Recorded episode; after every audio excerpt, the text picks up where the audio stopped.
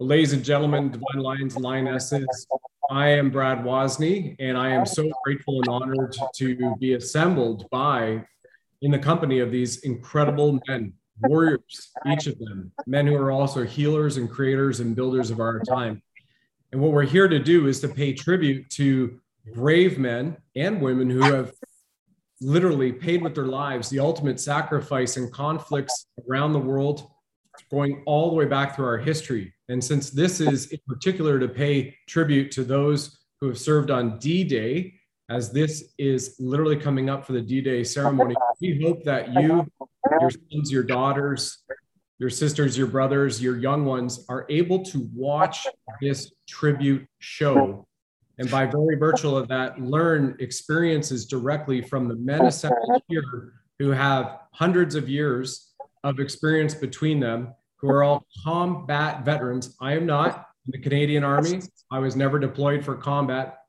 And they are also here still serving today, right now, humanity in our final spiritual war, this war to end all wars, as Commander-in-Chief Donald Trump has said so eloquently recently in West Point graduation speech in his last term. So ladies and gentlemen, we're going to start this off here. For many of you are in America and we're around the world with a, something that is really deeply poignant and also might move you to tears. And you may also want to have a box of tissues nearby as we play this and get this going. Ladies and gentlemen, this is from the U S Army Band right now. We move to it. And please, if you are wearing headdress and you are watching this, remember, because this is a moment of silence to respect all from all countries who have paid the ultimate sacrifice.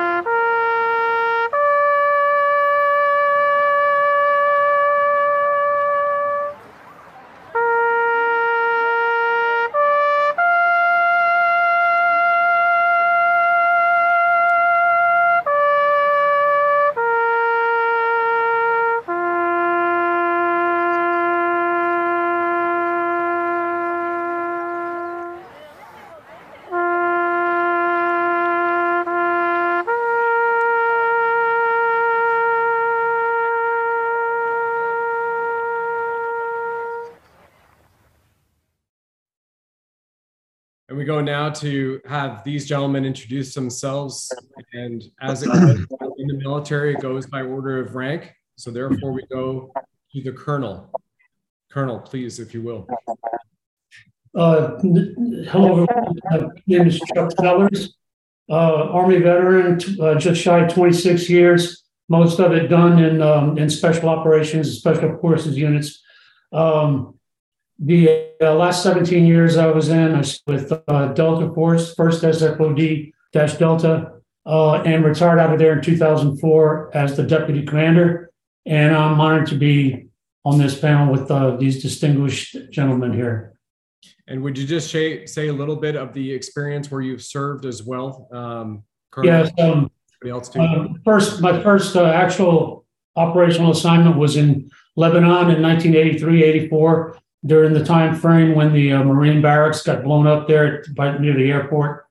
Um, after um, after Lebanon, uh, I ended up in, uh, I've done time, in, I did a couple of tours in Bosnia, uh, culminating, culminating in the um, in uh, ninety-nine and two thousand uh, there. Uh, did tours in Colombia in the drug wars.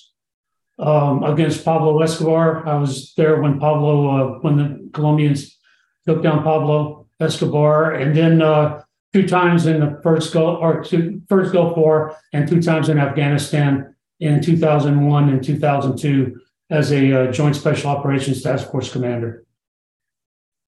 Thank you very much for your service, Colonel Sellers. And Lieutenant Colonel Cardobosi.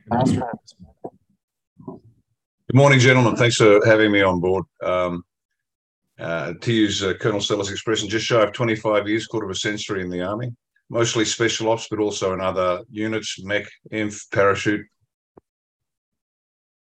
Have we lost something? We're good. Yeah. Oh, okay, cool. Sorry. uh, time in uh, Southeast Asia, Papua New Guinea, uh, the Middle East, Kuwait, and then uh, retired in two thousand four. And uh, then, as an older man, was wandering through the Afghan with uh, the United Arab Emirates Special Operations Command as a contractor, and we took them into town and uh, helped them step up their game, so to speak. Amazing. Thank you for your service then and also now.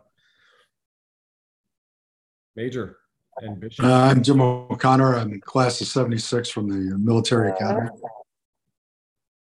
I uh, spent a little time uh, with the tenth Special Forces Unit, or Spe Special Forces, excuse me, while I was assigned to the thirty-sixth Infantry in Germany.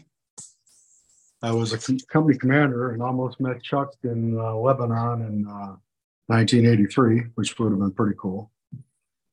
Uh, I did twenty years. Uh, I'm airborne qualified. I was also a uh,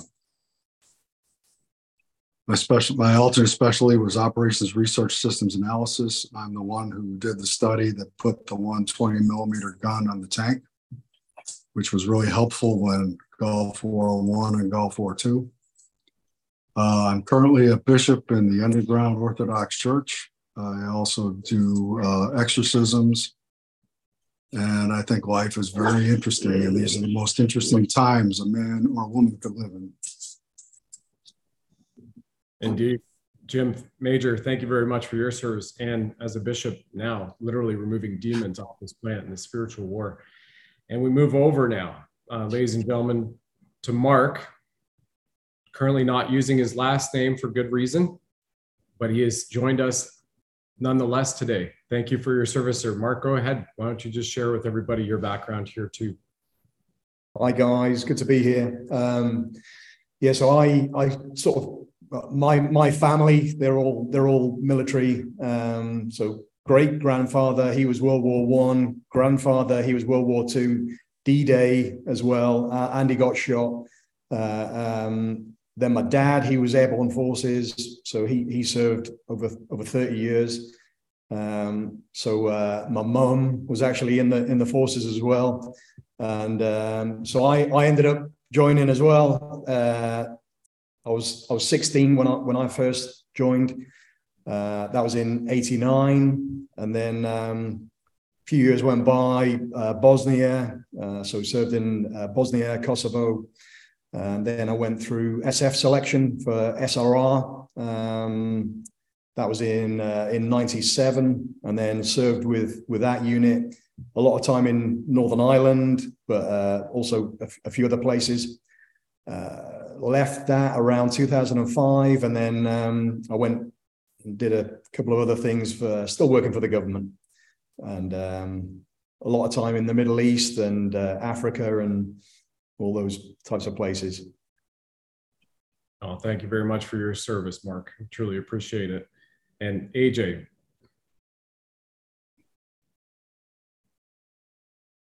Yeah, thanks for having us on again, brother. And uh, so good to see so many uh, handsome faces um, shining their light. It's great.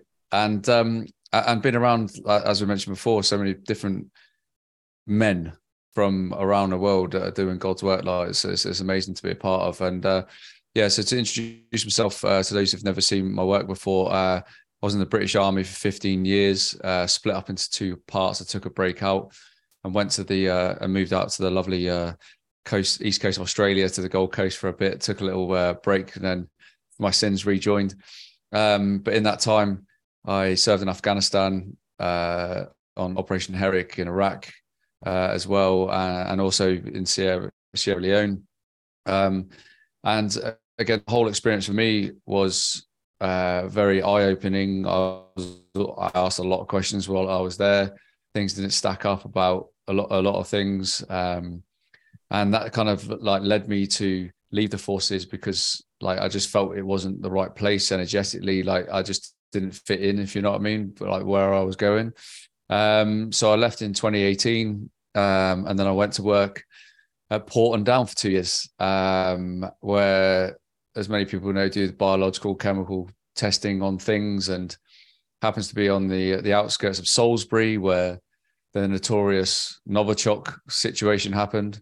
Um, and like uh, the, all those experiences are very eye-opening experiences. And um, I felt the need to go and uh, be myself and work for myself, which I did. So I left there uh, right at the start uh, of all the lockdowns. So it, the pattern just emerged. And uh, that was off the back of a, a really good um, Sierra Leone uh, project that I did with a, an amazing charity. Um, and that's when I started seeing everything kind of really unfold for what it is. And it led me on my journey to starting a podcast, uh, getting loads of amazing people on. Um, half, half of the guys on here have been on the podcast a few times, and um, you know, it's been it's been amazing getting that information out there to people um, in a different light, and kind of like um, breaking all the information down, all the optics and everything else like that. So that's kind of like that's kind of my journey, and that's what I focus a lot of my attention on now, is raising the human consciousness while breaking down the military optics, so people can see what we're really involved in here. Thanks for your service, and also for your grandfather. We're definitely going to chat about him mm. and other people in their lineage here as we move forward on the D-Day tribute show. Um, and then Derek Johnson, please go ahead, sir. So yeah, I'm Derek Johnson. Uh, I was Specialist Johnson in the United States Army. I was a fourteen Sierra uh, air and missile defense. So uh, as we were talking about pre-show, a lot of you obviously wouldn't see that, but uh, we never actually used uh, what we specialized uh, in the Army. Not sure why they even had it, but I know God had a purpose of me being there.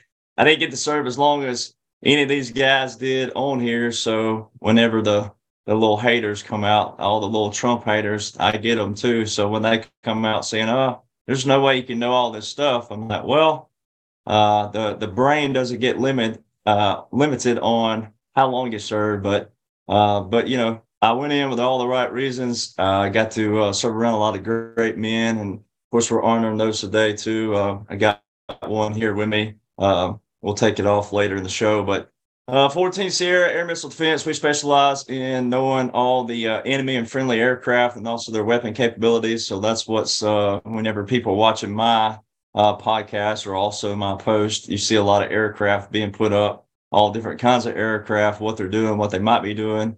Um, and uh, of course, I'm a wartime vet, uh, Afghanistan, Iraq. I guess we can go ahead and say Syria and Egypt. I think those will be coming to light here soon. Uh, as people start knowing more and more of the truth of what's been going on, uh, as we were talking earlier as well, all these great men here, uh, we all served in different capacities, and all the wisdom and the experience and the, uh, you know, the, the leadership that everybody has here all comes together as a collective. And it's going to be important for other veterans out there to realize that your service was valuable because you served your country and the Constitution, uh, but also understanding that everything we went through, there's two sides to that story, and right now we're living in the most biblical, um, historical, monumental time period to be alive, really, and to expose all of the evil in the world, the spiritual forces that we face every single day. Um, so it's very important that that veterans know that um, and know that you do have a place. I'm serving beyond my service, um, and I, I really feel like because of my oath that I took to this nation, I wouldn't have been able to say what I'm saying Uh, had I still been in service, because theoretically, uh, my age, I would still be in had I uh, my warrant officer packet uh, been selected uh, after uh, I was severely injured. So that's my case. I got severely injured, um, and uh, the Army decided to fully retire me. Um, so I'm gracious to have that. Uh, but I'm also blessed to be here with these uh, great men. I also have uh, my, my dad, who's a Vietnam vet, Air Force. I just lost my uncle yesterday.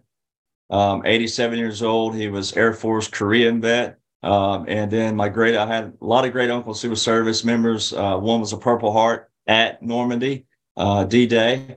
Um, so a lot of great uncles who served. My grandfather lied about his age. We're to my age mark. Uh, grandfather lied about his age to get in the Army in World War Two. During war, lied about his age to get in.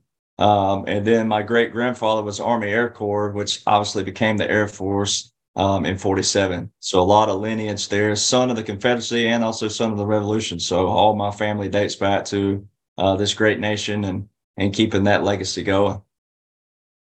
Well, May, thank you for your service and all of theirs as well. It's truly amazing. And on my side, as well as you mentioned, I mentioned earlier, my audience knows this, ladies and gentlemen, I did not serve in combat, although I have many of my family's history on both sides. Both my parents, their parents had to flee Nazi-occupied Europe, my dad's side from Poland and the Ukraine, my mother's side from France, and my mother's father and his two brothers signed up as soon as they got to shores of Canada.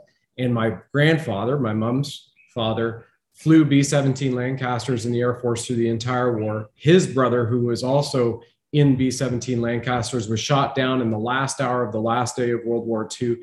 My great uncle served on the beaches of Normandy as a doctor and went all through the war in the MASH units. And my other great uncle lied about his age. At the age of fourteen, he said he was seventeen years old, and he joined the third Brigade of the tank, uh, second uh, uh, tank infantry, excuse me, not tank infantry, tank brigade in Canada. And when he landed on Normandy on D-Day, he was seventeen years old then in real life, but on paper, he was twenty.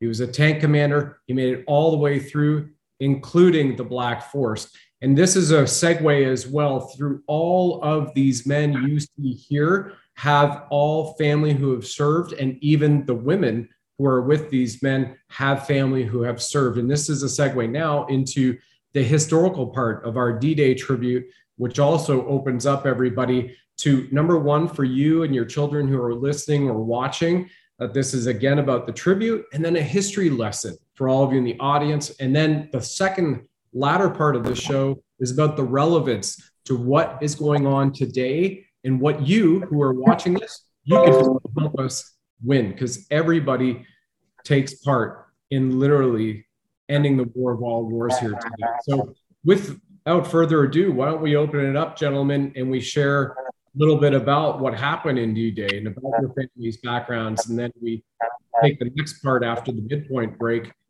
to the relevance of today, what people can do. I just thought I'd add a joke in real quick to show people how veterans we have humor, along with being serious. Brad, I'll save you with a tank infantry. Every tanker thinks they're infantry, so it's I okay. Know, right? Yeah, I'm infantry, yeah. And they always they always thought it was so hard. They got to put their missiles on A T Cs when we're training, and they're like, we're living so hard in our air-conditioned heated vents. Listen, I had freaking go out at minus forty, right, in Arctic warfare training. But, you know, it was just a couple of years for me. These gentlemen have done their lifetime. So we'll turn it over uh, to you. So well done. Yeah, you're a tanker, but uh, God bless everybody who served anyway. So well said, mate. All right, gentlemen, who would like to uh, take the first crack at the can about the history lesson? We have so many learned men here. Lieutenant Colonel. Let's go with the current. Let's go with the lieutenant colonel, the colonel. Who? Let's throw it on. Let's throw them under the bus.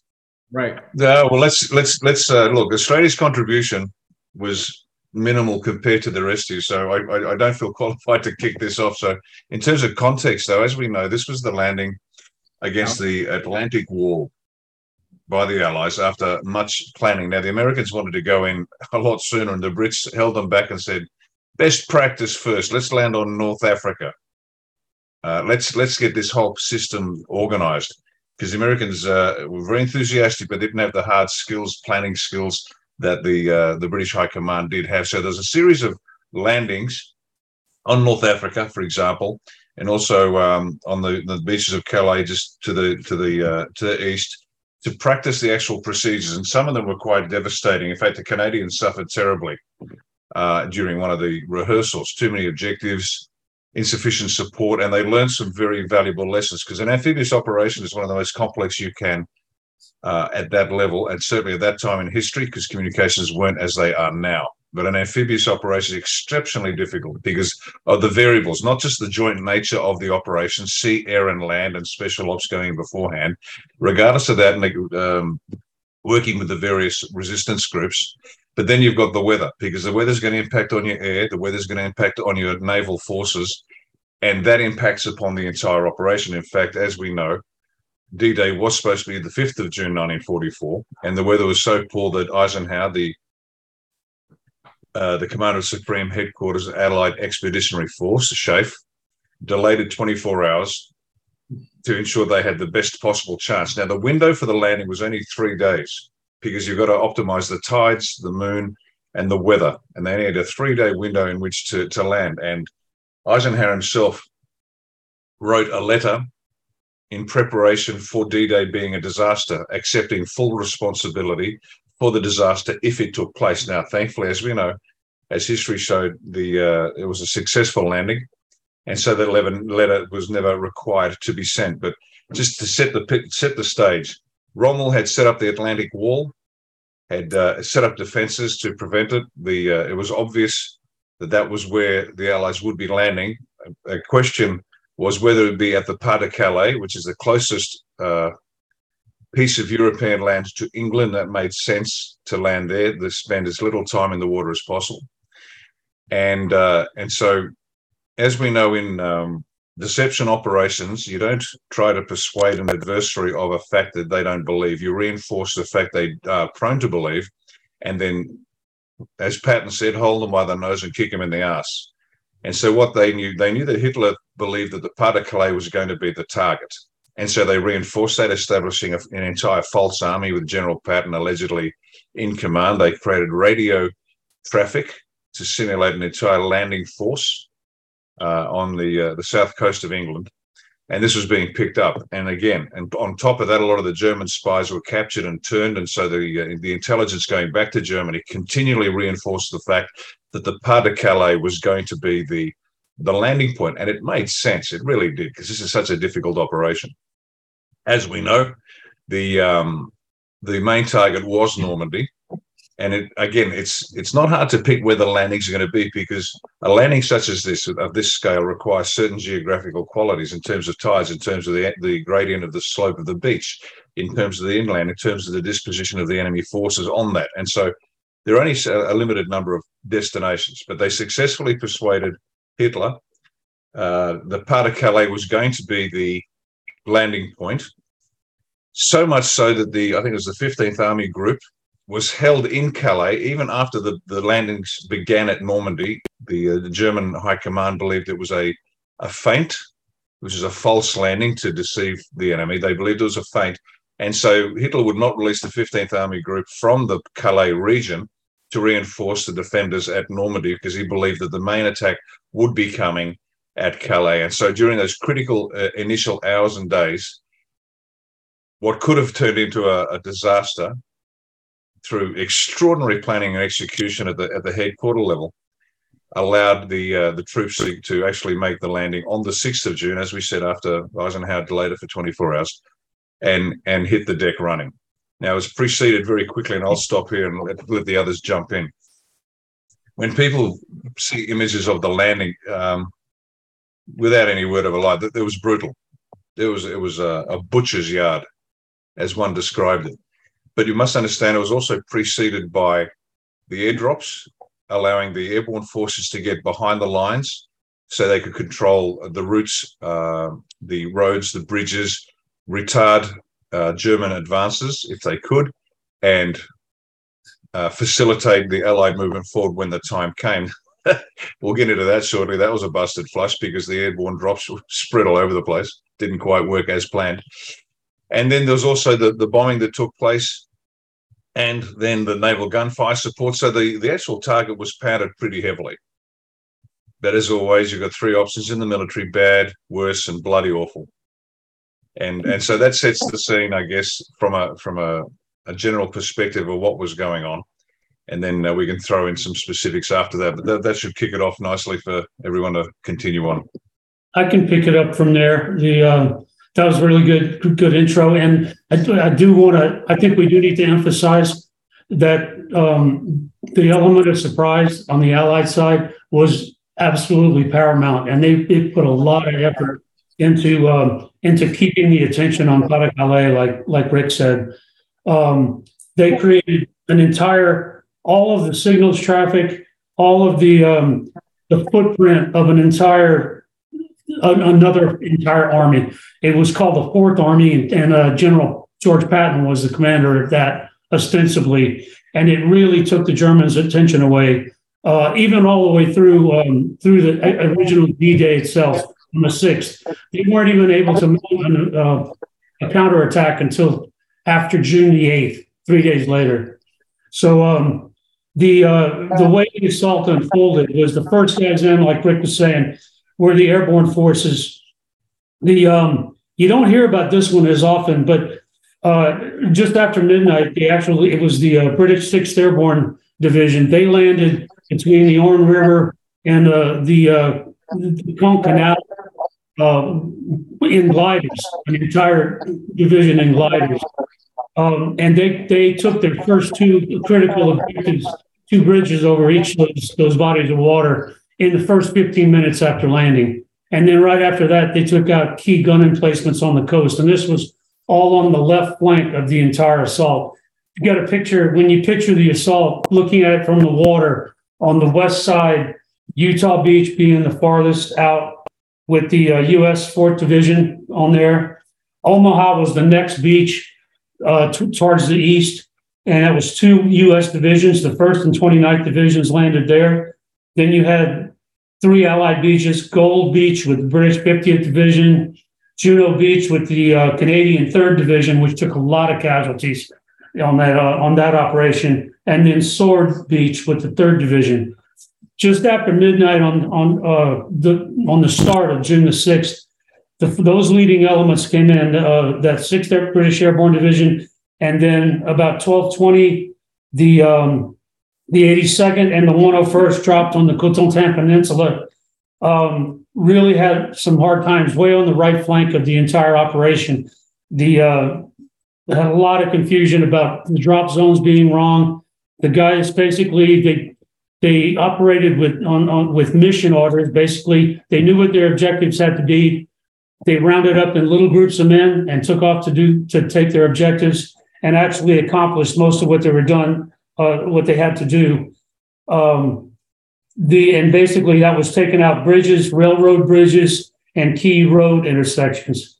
And so, uh, even though with the confusion on the American side with the eighty-second and the one oh first, they they they still managed to. Uh, to get their um, to get their objectives taken.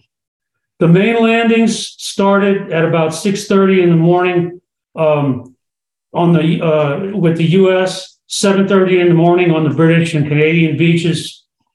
Um, and one one piece I, I wanted to I did want to bring up was on the western side of Omaha Beach. There's a piece of ground that's key. It was key to the German defenses. It was it's called Point du Hoc. And it's a it's about a, a, a eighty-five to one hundred foot tall sheer cliff with uh, that juts out as a point into the channel. Germans had six six one fifty-five millimeter howitzers on that point. Four of them were were entrenched in encasements, so real hard to get at. Um, and so it became a key a key um, objective of the assault forces, because those guns could cover all of Omaha, Utah. They could cover all those beaches. With the, their their range was twenty-five thousand yards, so it was a critical thing. The attack on Point du Hoc took place with um, it was three companies of Rangers from the second Ranger Battalion, about two hundred twenty-five men. And when you think about the importance of this of that particular objective, it's kind of staggering to think that two hundred twenty-five men and ten landing craft are going to get up on those are going to get up on that beach, climb one hundred feet, one hundred foot sheer cliffs, get on top of it, and take out the one hundred twenty-five German infantry and eighty-five artillerymen that were on top of that point. Um, but that's exactly what happened. They, um, the uh, the Rangers in those landing craft, they um, they got off off off course in, in the channel like a lot of the uh, landing craft did. They actually got to the beach three miles too far to the west at the um, At the uh, yeah, at the uh, uh, at the next the next uh, point over, about three miles away from Point du Hoc. So they had to turn and basically run parallel to the beach for three miles, all under fire from the German emplacements on the cliffs, to reach Point du Hoc and then get to the ground. In those boats, they carried the, the, the particular uh, assault force of Rangers had done an extensive amount of specialized training for cliff climbing. Um, they the the uh, the boats they came in on were um, were were specially equipped with with rocket launchers, and the, the, both both mechanized in the boats and hand carried by the by the Rangers that were, that carried them in, and it was all uh, specialized to uh, with rockets to carry ladders up over the edge of the escarpment with grappling hooks, and then rope ladders and uh, scaling ladders come down the, come down the escarpment, as you can see in the picture. And the Rangers climbed those those uh, those ladders to get up to the target. Um, the uh, the point was actually point Point du Hoc was actually taken, and the and the uh, German emplacements um, were neutralized there by noon on D-Day. So you got to that's there's a lot of work. It, the uh, Rangers found out when they top when they got to the top of the cliffs that the bombardment had been so heavy from the naval from the naval uh, bombardment craft outside in the channel that almost all of the um, all of the navigation points and the recognizable uh, things on the ground that the, they, they knew were going to be their objectives were gone, just completely wiped out, and it ended up being just a nightmare of going from shell hole to shell hole to shell hole to shell hole, finding nests of German machine guns and troops and clearing that thing out. But they actually managed to clear it out by noon on the, that day. The um, by by midnight on D-Day, the Allies had put, put ashore just shy of one hundred thirty thousand troops. Not much German resistance at that point until a couple of days later, when uh, they were able to mount some attacks. And now I'll turn it over to the next guy in line.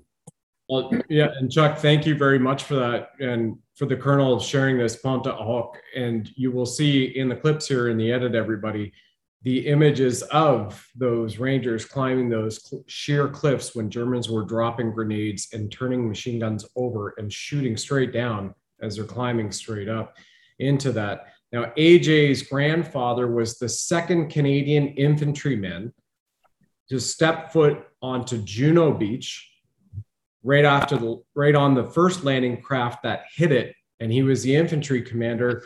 A J, do you want to just bring in some of your family's history, and then as well as Mark, since we're talking about D-Day landings, and then Jim, your father was World War Two Navy as well. Maybe uh, chime in here too. And let's also remember there were over three thousand Australians that hit the beaches of Normandy on D-Day, as well as Austra- Aussie served in the Royal Australian Air Force and also in the Navy as well under the British uh, Montgomery that was kind of directing things at that point in time. So A J, over to you and Grandpa.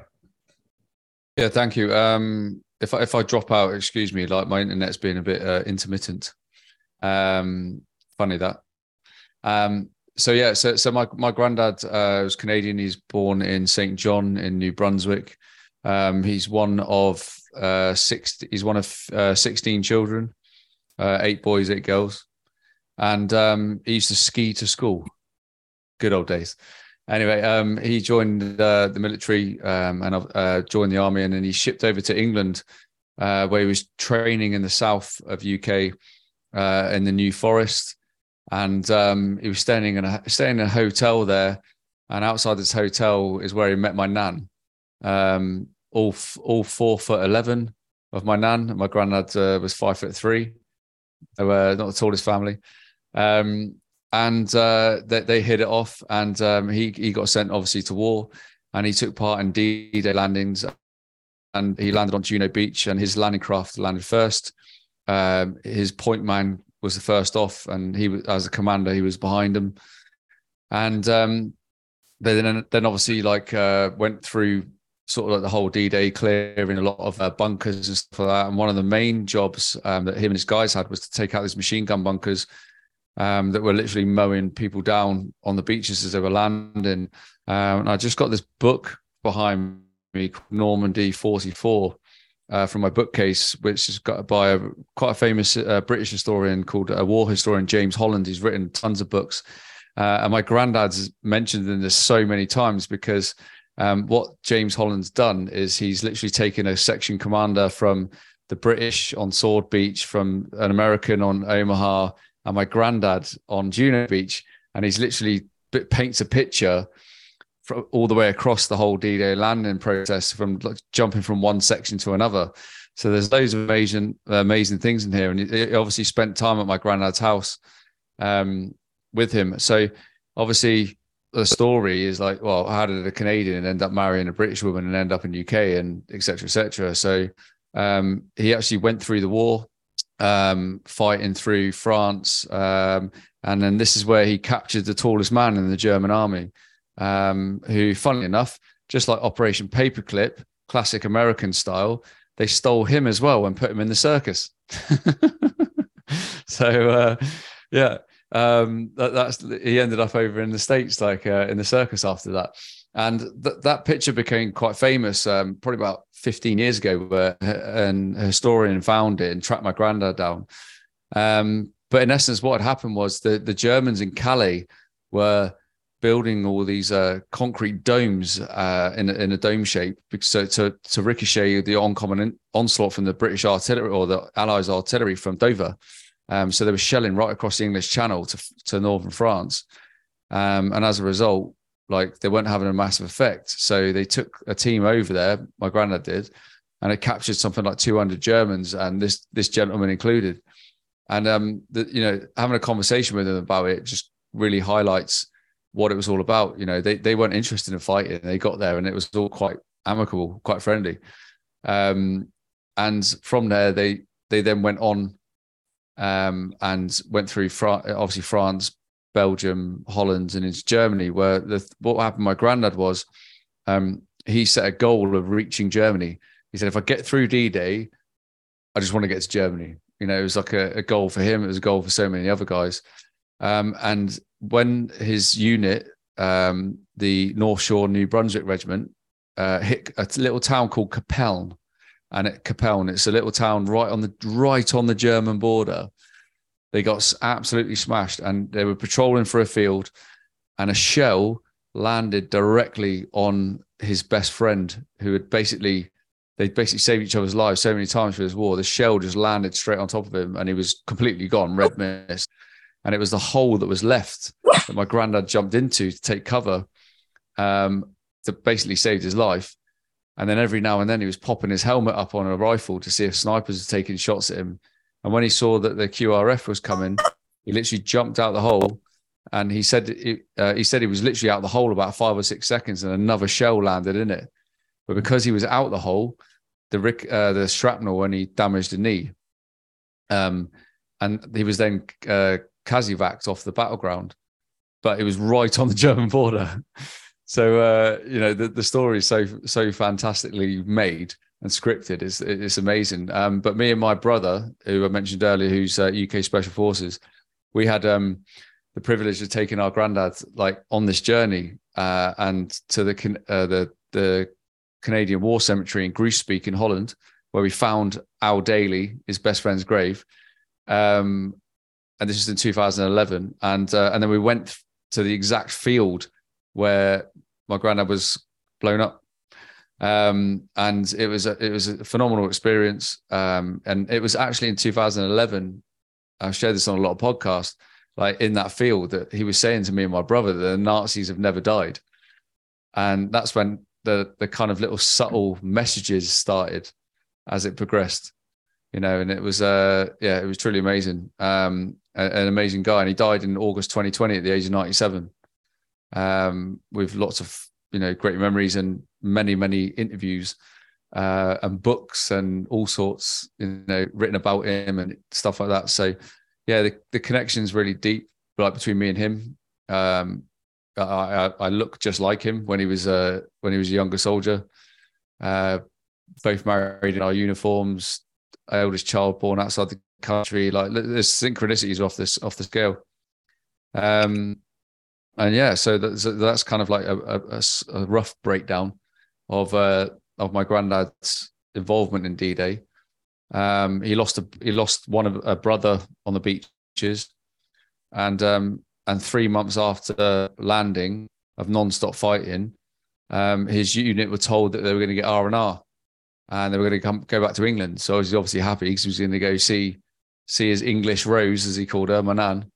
And um, as they were preparing to leave, the unit that took over them, uh, his brother was in it, well, another brother. He didn't even know he'd even joined the army.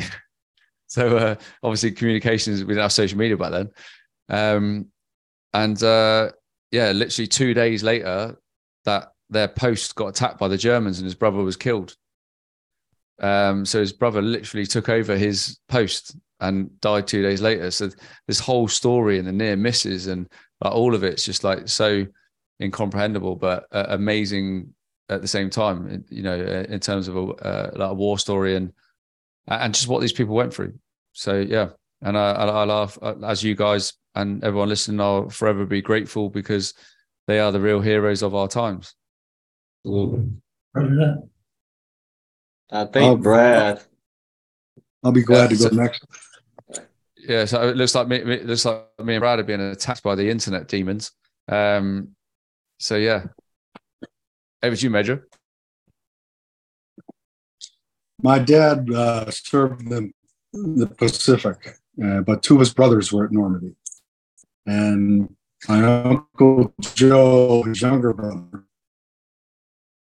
was a frogman in the water during sea mines for the ships. And he saw a lot of the landings. And he saw, after I graduated from, or after junior year at West Point, when I had my paratrooper wings, I had new credibility with my dad and my uncles, and they started telling me the things they saw during World War Two. All three, all three served. My Uncle Joe was one of the first uh, frogmen, and their big operation was Normandy. So his job was to clear sea mines so the ships could go in. And he was in the water during the invasion. And he saw very brave uh, L S T uh, skippers take people close to the shore where they could get onto the beach. And he saw other not so brave uh, L S T skippers keep them with, keep men too far out where some men weren't able to swim or bob and travel with their packs on, and he saw lots of Americans drowned. And when I was a cadet at West Point, uh, we learned how to swim with a backpack on in case we were ever in that situation. And it was one of the mandatory swimming things we had to do in order to graduate, which was pretty interesting. His, my older brother, his my dad's older brother, John, who was my godfather, who passed last October at one hundred and two, was an infantryman on the second wave in Omaha Beach. And it took a long time for him to open up about the horrors he saw about climbing over dead bodies, shielding himself with dead bodies so he could get uh, off the beach and, uh, and resume his mission. And uh, my Uncle John was quite a character. Every time he made sergeant, he punched somebody so he could bust into private because he figured out that he had a much like, much better chance of surviving the war as a private than he did a sergeant. My Uncle John was a pretty sharp guy. And, uh, and Uncle John uh, marched all the way across the Rhine as a grunt, and he served he served in several major battles, and uh, one of my heroes, and Uncle Joe was one of my heroes. Now, my dad, besides being the middleweight champ of the Navy during the Second World War, which was quite an accomplishment, was in the um, Marshall Islands when they got bombed by the Japanese. My dad was a pretty gutsy guy. He left the bunkers during the bombings to rescue guys and drag them into the bunkers. And uh, I had the honor of growing up with such brave men. And Uncle Joe on my mother's side was in the first Marine Division at Incheon during the Korean War, which was, their amphibious operation was a little bit like uh, D-Day, but my Uncle, my Uncle Joe, who were in the battle, uh, two of the bravest men I ever met, and I'm really proud that I got to know them so well. That's awesome. Yeah, I, I guess I could tell my story real quick. That way we, I think Brad's still uh, uh, absent right now, but I, I just can't, uh, like, I'm, I guess I'm one of those, I guess we're all built differently, but I get so emotional. I'm, every time I've ever walked by the T V um, and there's a D-Day, anything on, uh, I remember one time I walked by and it just, I could not help my emotions. And I just, because I, I just, I just wish so many Americans would understand that feeling and that understanding and that appreciation, especially like this past weekend. I mean, this past weekend, I was I was out on uh, the Gulf, the Gulf of Mexico, and I just wonder how many people really, truly understand what that whole off day still. I mean, it, it happens every year and every year and every year and every year. And when I was walking up the beach, I'm sitting there looking at this beach as if I was walking on the beaches. And normally, I mean, if you just flip the coin, you flip the perspective, and you look at every beach the same way as those men, especially my great uncle and all of my grandfather's friends and different people who stormed those beaches. If you just flip that picture around and really picture that feeling. When I went to college, just before I went to the military, when I went to college, uh, there was a man who, who stood and held the door every single Sunday morning, every Sunday evening, and every Wednesday. He held the door for everybody. He greeted everybody with a smile and a pat on the back. If you were a young man, he'd pat you on the back. He'd tell you about God and Jesus.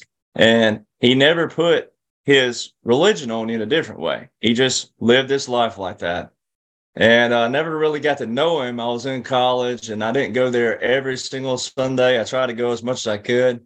But the one Sunday I chose to go on, it was Veterans Day. They were had a... Uh, They had done a little, I guess, about a two-hour special sit-down with him. He had cancer, and he was losing his voice. He had some form of throat cancer, and he was losing his voice. It was real high-pitched, and he sat there and talked about when he stormed the beaches in Normandy, and he talked about how he said everybody talks about this split-second life. He said, you hear people talk about a split second. And he was like, some people think there's no such thing as a split second. But he said, I learned there was a such thing as a split second when I was on those U-boats going in. And he was like, when that door, when that door dropped, he was like, before that door dropped, we'd already been told that morning we had lost thousands of men. And he said that our colonel looked at us and told us that two out of three of you will not make it home today. And he was like, the, the lump that hits your throat and the grip that hits your heart, and the breath that loses that leaves your body, he was like, it's undescribable what that feeling's like. Even though, like he said, it's kind of like the John Wayne quote, courage is being scared to death, but saddling up anyways. Like he said, we want to be there. We absolutely are going to fight for our nation. He said, you can't help but feel that feeling that I'm never going to see my mother again. I'm never going to see the green grass of Texas again. He was like, I was never going to see my girlfriend back home again. That's the feeling you felt, even though you were still willing to go. Uh, and I've heard that story by, I mean, I was streaming, streaming tears. My great uncle talked about it, Purple Heart at Normandy, you know, how they just fallen left and right, you know, and, and, and I just, I do, it takes my breath every time I think about it, because this, it was a whole different kind of war then, you know, it's, it's like so different. And it's like you said, they're the greatest group of heroes. It's just like my grandfather himself, lying about his age in the middle of the war to go join, to fight in the war. Um, and uh, that that mindset, I had a radio call today, matter of fact, and the guy was asking, you know, how do we get that back in America? How do we reinstill that in the hearts of, of these younger generations? And I'm like, well, you know, my dad says the Air Force, here's the where you flip the, the humor. My dad always says money talks and B S walks. Uh, right. So uh, it's like I said, President Trump specifically has uh, the seventeen seventy-six report, which he's has said over and over and over and over again. He's still going to do it. It's still in play. We're going to remove funding from schools who will not teach our history. Um, and now there's one thing you can't teach. You can't teach appreciation. And you cannot teach respect to people in a different kind of way. But I think that that if we just try to reinstill that, because personally, all these stories like A J's grandfather, I mean, I every time when when when Brad played taps, my I mean chill bumps, you're supposed to feel that feeling. You're supposed to feel that that sense of pride in a different way. Not that not pride in the sense of we should want to go to war, but it's like general, it's like it's it is like Patton said. He was like, I do expect every American to feel that we're going to kick the, the enemies, you know what, um, if we're if we're asked to do that. Uh, right. But we should never want to do it for for bull crap reasons. But at the same time, I mean, I can't walk by the T V and not swell up with tears when I see those doors drop, knowing like that that old man in Tuscaloosa, Alabama said, the, you couldn't have been a coward that day. The bullets were hitting the water. The bombs were hitting the water. You couldn't even been a coward if you wanted to hold back and hold back in the water. Like you, you just had to know that moving forward, God either had a plan to protect you or you were going to fall right there that day. And I mean, that's a whole different kind of lump in your throat when you really think about you couldn't be a coward that day because the bombs and the bullets were hitting the water. Um, and you had to move forward no matter what and know that God had a plan um, in your life. If you survived that day, there were men that men with the Rangers on Point of Hope that uh, actually testified after the battle and after, sometimes after the war that it wasn't necessarily just bravery that was getting them to reach objective after objective. Once they got up on top of the bluffs, the, the German artillery was coming was was trying to to range on them, so it kept getting closer and closer, and the only way to get away from the artillery was to move forward and not back. And they were all laughing at each other at the end of it because it was like that. I don't think necessarily we were that brave, but I don't think we wanted to get hit by that artillery that was approaching up on us. An interesting story. I think uh, Brad's, Brad's missing from the chat at the minute, but um, I'm happy to go ahead. Go ahead, Mark. You're right on. You're, you're back on. Yeah, only on the phone. The laptop's fried. So laptop's fried. Okay. So okay. Yep. Yeah, I was just I was just going to share um, my granddad's story on on, yeah. on D-Day. So uh, I used to uh, I I knew his time was was getting short. I was in the military at the time, so I used to try and chat to him about uh, his war experience uh, and w- what he'd been through um, before before he passed. You know, and it was it was then too late. And um, so I was asking him about the whole D-Day because he, he, in true uh, veteran fashion, he, he never used to talk about it. So um, I, I got him talking about it one one one day, and um, he basically said um, that they were they were on, they were going across on the landing craft uh, to to one of the beaches. Uh, his landing craft hit another landing craft as they were as they were going in, and it damaged the uh, the gate on the on the on the front of the uh, the boat. So they then got to the the beach and couldn't get the the front of the uh, the boat down. So they had to climb over the top of the of this thing. Uh, he then he then made it um, across the, uh, the the beach onto the other side. I think they all did. They all managed to get to the other side. Um, so they they all made it. And then he was he was attached to the artillery at the time, so he was he was then in northern France, and he said he was setting up the the forward guns. Like one morning, he, he was saying about five o'clock in the morning, and uh, he got shot. And this is like a revelation to me because none of the family knew this. he, he just he hadn't talked about it. So uh, he got shot um, when he was sort of setting these guns up. It hit his belt buckle and ricocheted and then came out of his clavicle. So it sort of went all the way through and then uh, missed missed the major stuff. So he survived. He got flown back across to, um, I think it was Selly Oaks in uh, in, in Birmingham, like the the uh, the hospital. Uh, then his dad came and visited him. So he was his dad was in the First World War in the trenches. So he was he, he was treated there in Birmingham, and then he then he got. Um, sent to Caerphilly, little place, tiny little place for uh, R and R. So uh, he was recovering there. And uh, he said, he said, he says, I didn't know this. He says, but your nan came to visit me in Caerphilly. He says, well, I didn't know. So, and he'd, he'd actually, he'd in true Brit fashion, he'd he'd, he'd done a bunk and uh, gone down to the local pub, and he was having a, he was having a few pints when nan came to visit him, and he wasn't there in the... Uh, in the accommodation.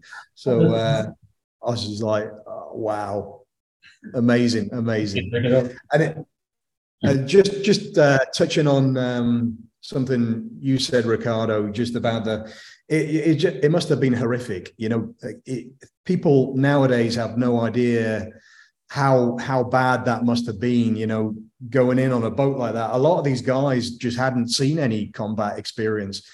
They were very young, you know, a lot of them were dying and drowning. Just the, the weight of their webbing was like drag, dragging them under the sea, and then they they couldn't swim, you know, they were drowning. And then they were just getting mown down on the beach. And um, I think it's it, it, it must have been horrific. And, uh, you know, I'm not a fan at all of Tom Hanks, for obvious reasons.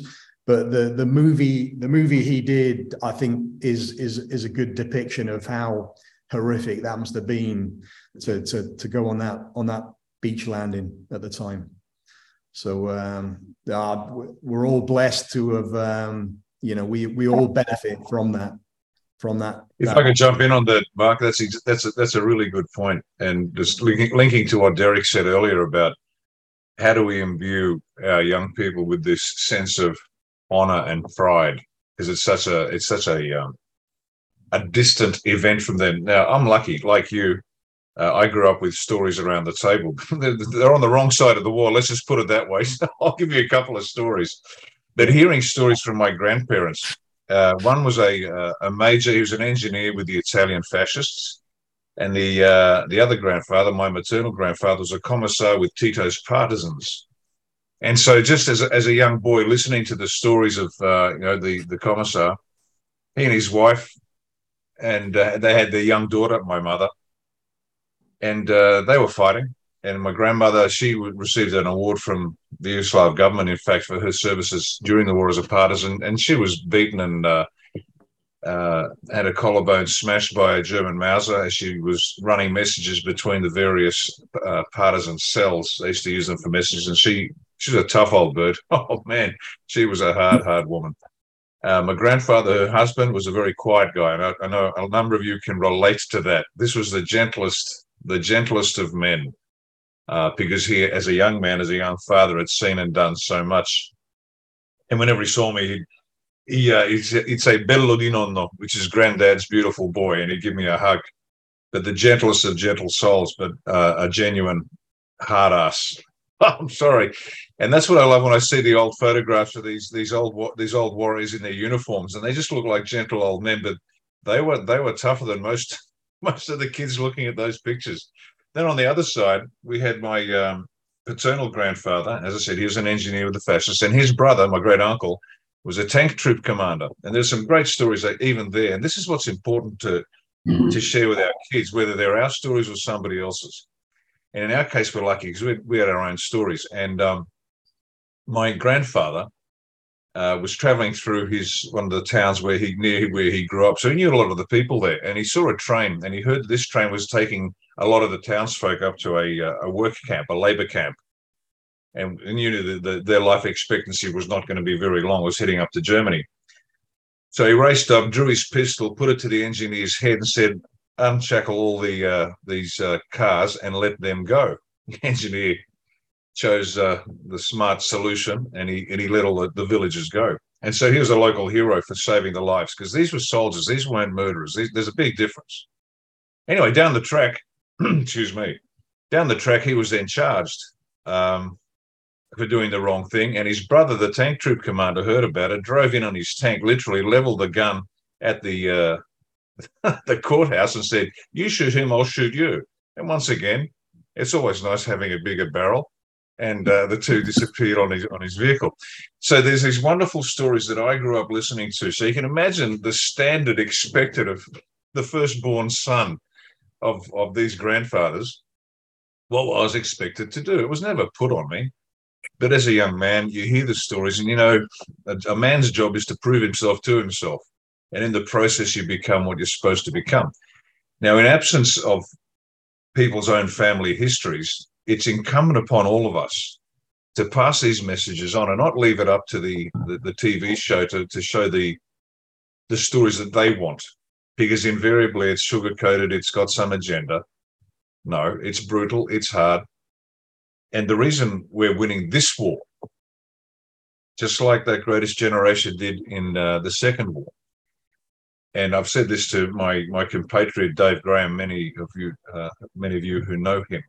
Now, Dave and I, he's a concreter from Wollongong, and there's a point to this story. He's a concreter from Wollongong, and under other circumstances, he and I would never have met. And yet here we are, brothers from another mother.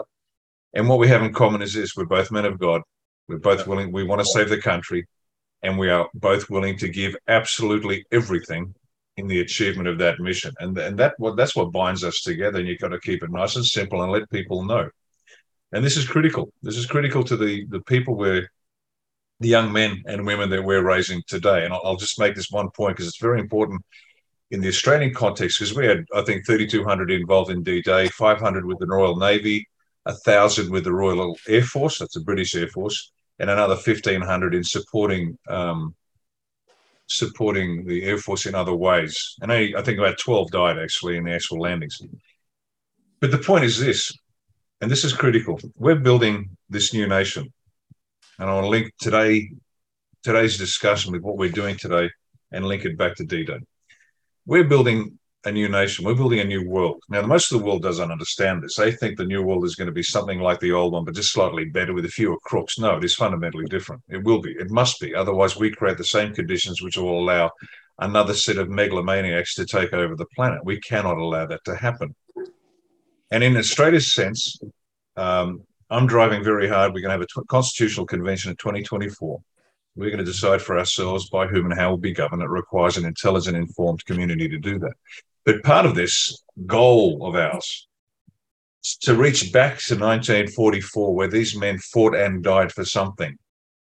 We have to create this new nation, this, this new country, one country, one people, one flag. And the flag is important, not because it's important, but because it is, and here's why.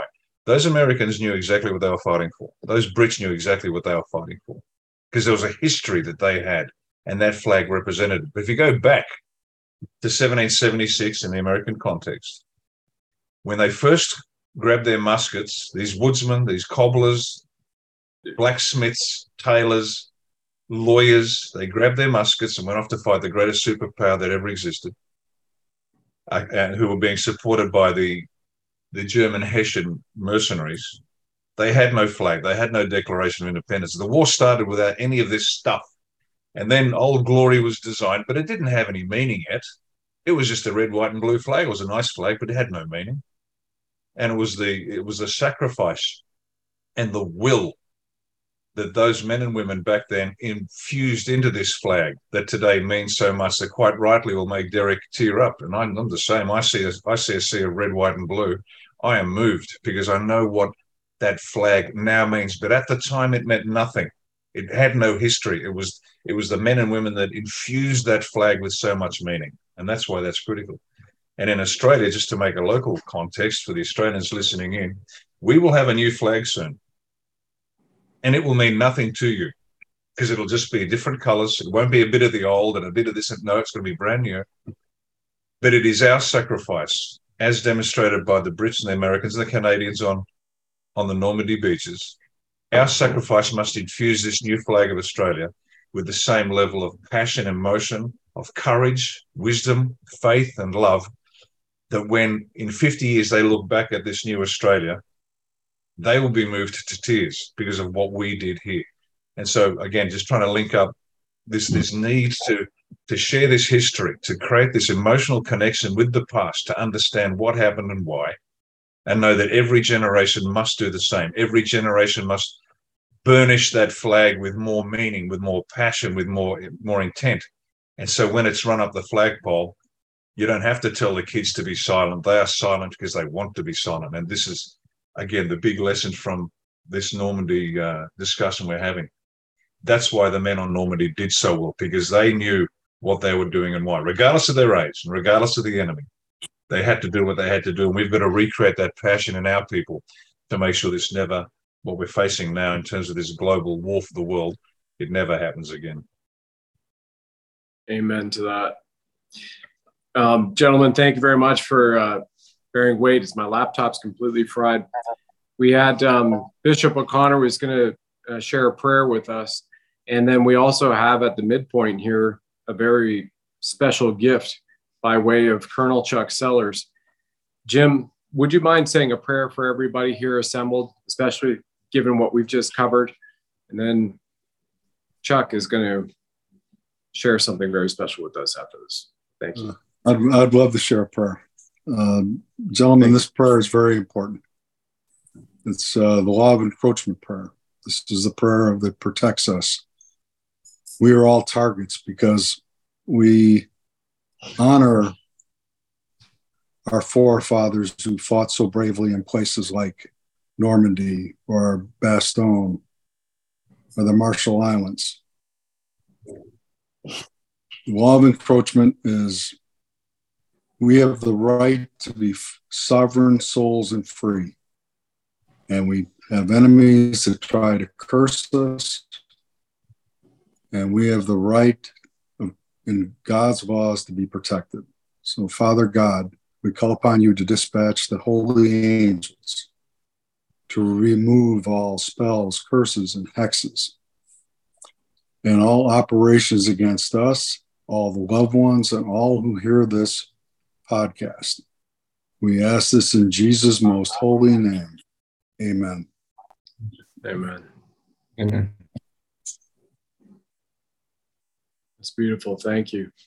And Colonel, would you like to tell people about the prominence and of what you're about to share with everybody here, where it goes back to in history, and especially also where you have shared it at certain funeral services of American service members? Yes. Um, this song, it was written in nineteen sixty-five by, excuse me, Green Beret Staff Sergeant Barry Sadler uh, in Vietnam. Uh, he was wounded in sixty-five, came back to the States for uh, recovery, and um, he actually the, the song actually got published in nineteen sixty-six, Ballad of the Green Berets. Um, it went up to number one on the Billboard Hot one hundred uh, uh, song chart, stayed there for five weeks in March and April of nineteen sixty-six. And um, Staff Sergeant Sadler actually uh, debuted this song on T V on the Ed Sullivan Show in nineteen sixty-six. Um, it sold nine million copies when it came out as a single. And I have to admit, I was ten years old. I bought it. It was the first record I ever owned. And all I ever wanted to do after this song was join the Army and be in Special Forces. And just thank God that that's exactly what happened in, in my heart. So here we go.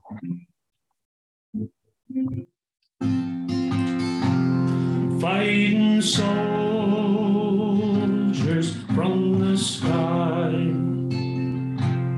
fearless men who jump and die, men who mean just what they say, the brave men of the Green Beret. Silver wings upon their chest. These are men, America's best.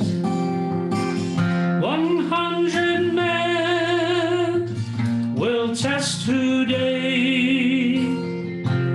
Only three win the Green Beret. Trained to land, trained in combat, hand to hand, men who fight by night and day.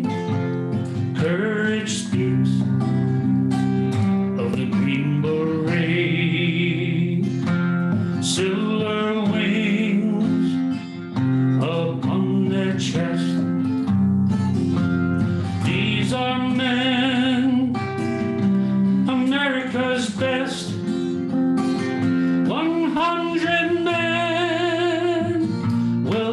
Today, only three win the Green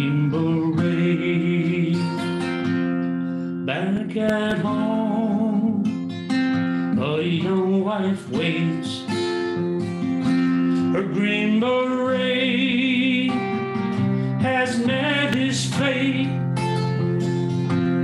He has died for those oppressed, leaving her his last request.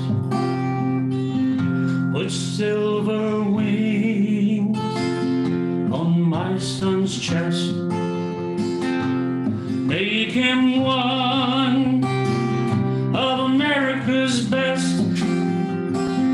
He'll be a man they'll test one day. Have him win the Green Beret.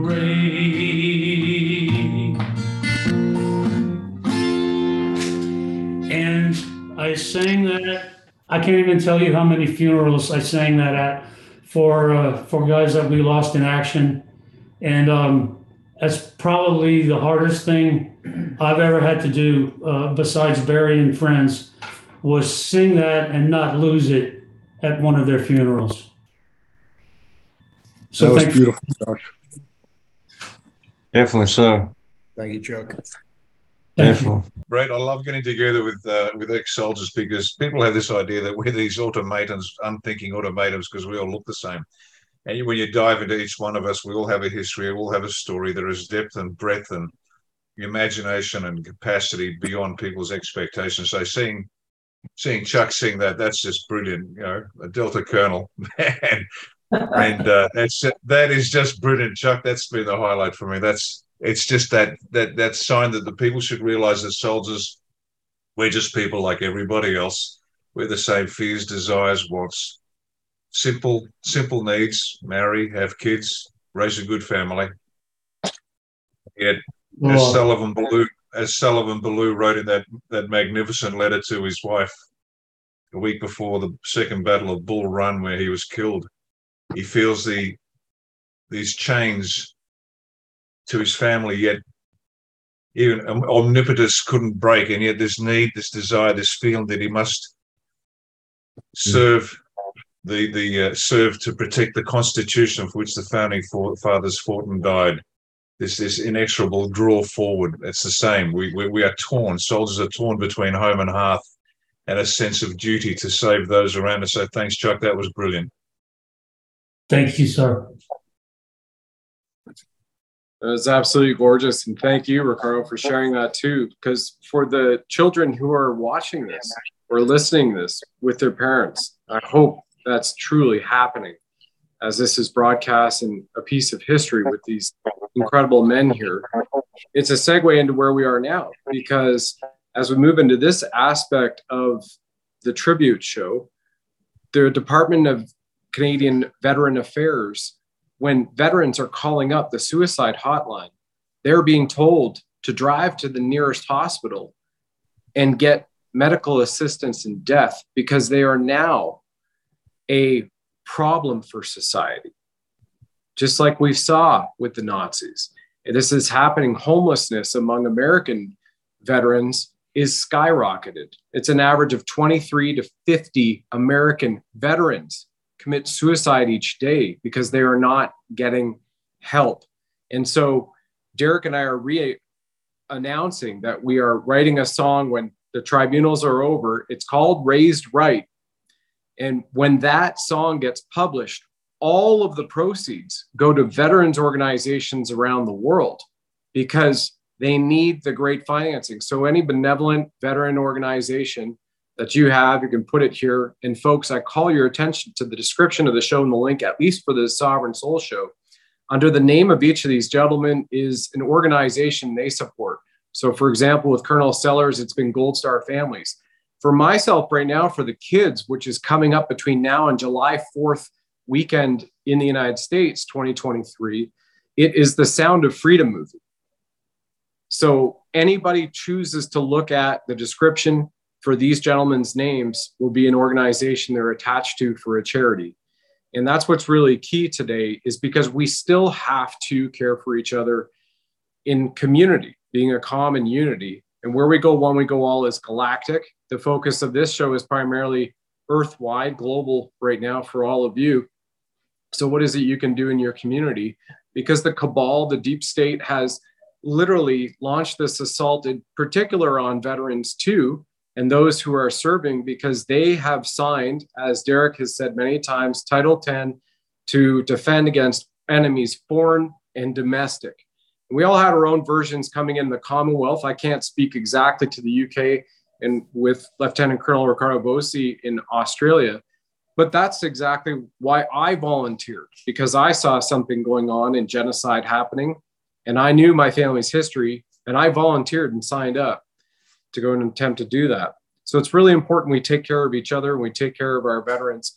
And I turn it over now to anybody else who'd like to chime in as what it is, gentlemen, you feel people can do now who are watching this, children that are watching this, eleven, ten, twelve, thirteen, hearing maybe about all of this for the first time in their lives ever, because it's not taught in schools anymore, this history. And they also do not give platforms to men like you, because you're toxic, according to a certain ideology. Toxic. Can I, um, can I, can I pipe in there, please, uh, El Presidente? Thanks. Um, please do. So, like, work. I actually work with teenagers. Obviously, I've got my uh, got my own under eighteens uh, football team or, or soccer team. A J and I are having wonderful issues with our laptops and internet today. Yeah, sorry, sorry. I, I, as I mentioned earlier, like it's, it's quite intermittent. So, um, yeah, I work with these uh, amazing young men. Um, but one thing I've realised, and I'm getting a lot of uh, teenagers coming to my talks, because it doesn't matter whether they're British teenagers, American, Australian, Canadian, they all know all this shit already, right? That they're trying to ha- like everything's just trying to like to be pushed on them. And that's why they're struggling so much in all these schools, because they're having all this left brain bullshit information like pushed on them on a daily basis. And it's the same blueprint in every school, in every country. So it confuses them, it dumbs them down, et cetera, et cetera. But they're like, they're beyond that. And at the same time, they've got like the, the, the biggest red pilling machine called TikTok at their disposal. So when they get on a school bus after being indoctrinated with loads of crap, they're getting on a, on a bus and they're, be, they're watching some eighteen, nineteen year old totally debunk everything that they've just been taught. So they're in a really like um a, a really difficult place at the minute. And so like this is me talking to those youngsters on, you know, as a collective, is that like we totally get it, like, and we know that like what you're going through, because like what they're going through is like none of us went through that in teenage years, what these are going through right now. So these have had to go through like lockdowns, sitting in front of a computer, trying to be taught this information as well, being put through that experience, um, which is now, I, I don't know what it's like where you guys are, but like if you pay attention to it, you see the amount of young people like sixteen, seventeen that are coming out the other side of that. And us, that there are such high elevation compared to when what we were at that age. And, you know, so, so the kids watching this, we know that you get it probably more than we do. And uh, that's the beauty of this all. And and for me, everything's been about the kids. And I know you guys have, and the Derek, Brad, Ricardo, the, the conversations we've had many times before, has always been about the kids. And, that, you know, they are our future, and everything comes back to them. Like everything that we're doing right now, all the podcasts, all the hours, all the campaigning, Australia One, all of it, it, it all comes back to the same thing. And it's protecting the very thing that's like taking our future forward, that's going to drive our future forward. Um, and, and, and, and, and I guess the message is just know we got your back big time. One of the things I think would be very helpful is to remember a couple things from history. The charge of the White Brigade and Pickett's Charge were these very, very brave men put honor above everything else. If there's one thing that's lacking in society these days, especially among the politicians, except for people like Ricardo, is honor. There's no honor in Washington, D C. It's a cesspool. There's no honor in Ottawa. It's a cesspool. There's no honor in London. It's a cesspool. And the American, the British, the Australian, the Canadian people deserve a lot more than cesspools. And it was the brave men like in Pickett's Charge or the Charge of the Light Brigade or our forefathers and grandfathers who were on D-Day or the other horrific battlefields of World War Two, or some of the battlefields that we've been on. These, we were there because of, we were men of honor. They were there because they were men of honor. And we're being served by people who have no honor. And that's why the Australian One movement is so important, and the MAGA movement is so important. And I'm damn glad that I have a Second Amendment, because I may have to protect myself against some dishonorable people. They do not have the right to make me take a jab that'll kill me or any of my loved ones. They don't have the right to tell me what I have, to, what I can do. They're not the ones that are served. They're supposed to serve us. And And we all should be serving our fellow man and God in whichever way we know God. And all this other bullshit is just bullshit. Men shouldn't be wearing dresses and women shouldn't be wearing trousers, because that's not the God that made us, who knows everything, knows what gender we are, and there's only two. And all this other crap is just designed to screw us up and screw our country so that we don't have men who are strong enough to fight for in future wars. And when we don't have any men strong enough to fight, there won't be any countries. But as long as we have honorable men who know what it's like to make the sacrifice, these terrible people who hurt children in unspeakable ways and put others on drugs so they can control them and make them slaves. I mean, if you're a drug addict, you're a slave. These people need to leave the planet. And I'm glad to be associated with men like you who want to help them leave. And I think it's the Christian thing to do.